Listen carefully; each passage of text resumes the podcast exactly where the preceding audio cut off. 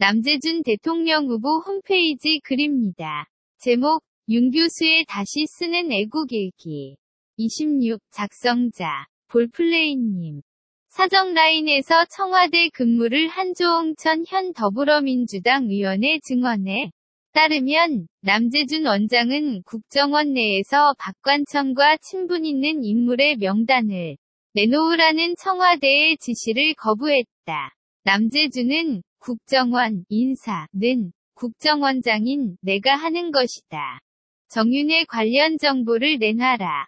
내가 청와대에 들고 간다. 고 했다. 그렇게 청와대의 비선실세 관련 보고서를 낸 지 이틀 만에 경질당한 것이다.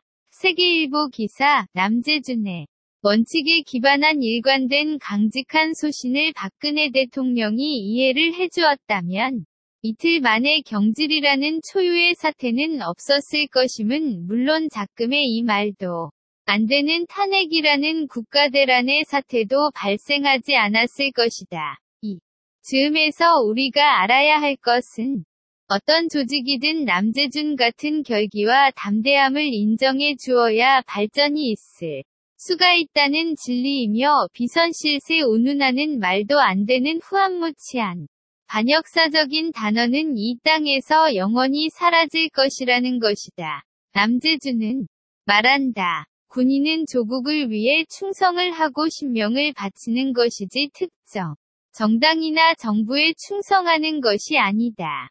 나는 그런 소신으로 평생을 군에 바쳤다. 평생 군인의 투철한 사명감으로 강직과 청렴, 그리고 남다른 역사의식으로 고작 10억의 재산을 신고한 공직자가 대통령 선거에 나올 수밖에 없는 이 조국의 현실에서 우리 유권자는 무엇을 느껴야 한단 말인가, 이기심과 눈치보기.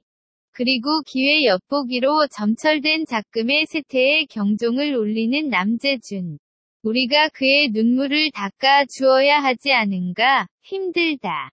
기득권 언론은 새로운 권력으로 떠오르는 후보에게만 기회를 주고 유권자들은 덩달아 양자택일의 선택만 요구당하고 있다. 무능한 정부와 무능한 정치인을 한꺼번에 갈아엎을 수 있는 유일한 기회인 권력교체에 순간을 한때의 즉흥적인 판단으로 흘려보내서는 결코 안 된다.